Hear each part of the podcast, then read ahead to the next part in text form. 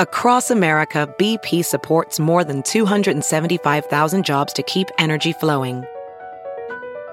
Jobs like building grid scale solar energy in Ohio and producing gas with fewer operational emissions in Texas. It's and, not or. See what doing both means for energy nationwide at bp.com slash investing in America. It's Merriam-Webster's Word of the Day for April 24th.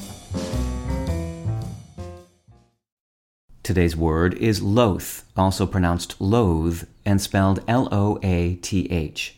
Loath is an adjective that means unwilling to do something contrary to one's ways of thinking, reluctant. Here's the word used in a sentence. My grandfather was naturally very proud of the company he had built, so he was loath to admit that it was time to think about selling it and retiring.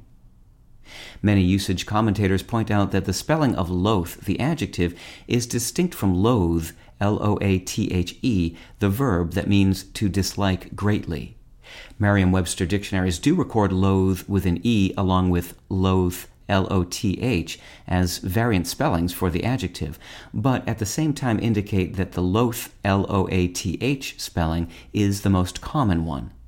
The adjective and the verb both hark back to Old English, and the E ending in each case has come and gone over the centuries. But if you want to avoid the ire of those who like to keep the language tidy, stick with loath without an E for the adjective and loathe with the E for the verb. With your word of the day, I'm Peter Sokolowski.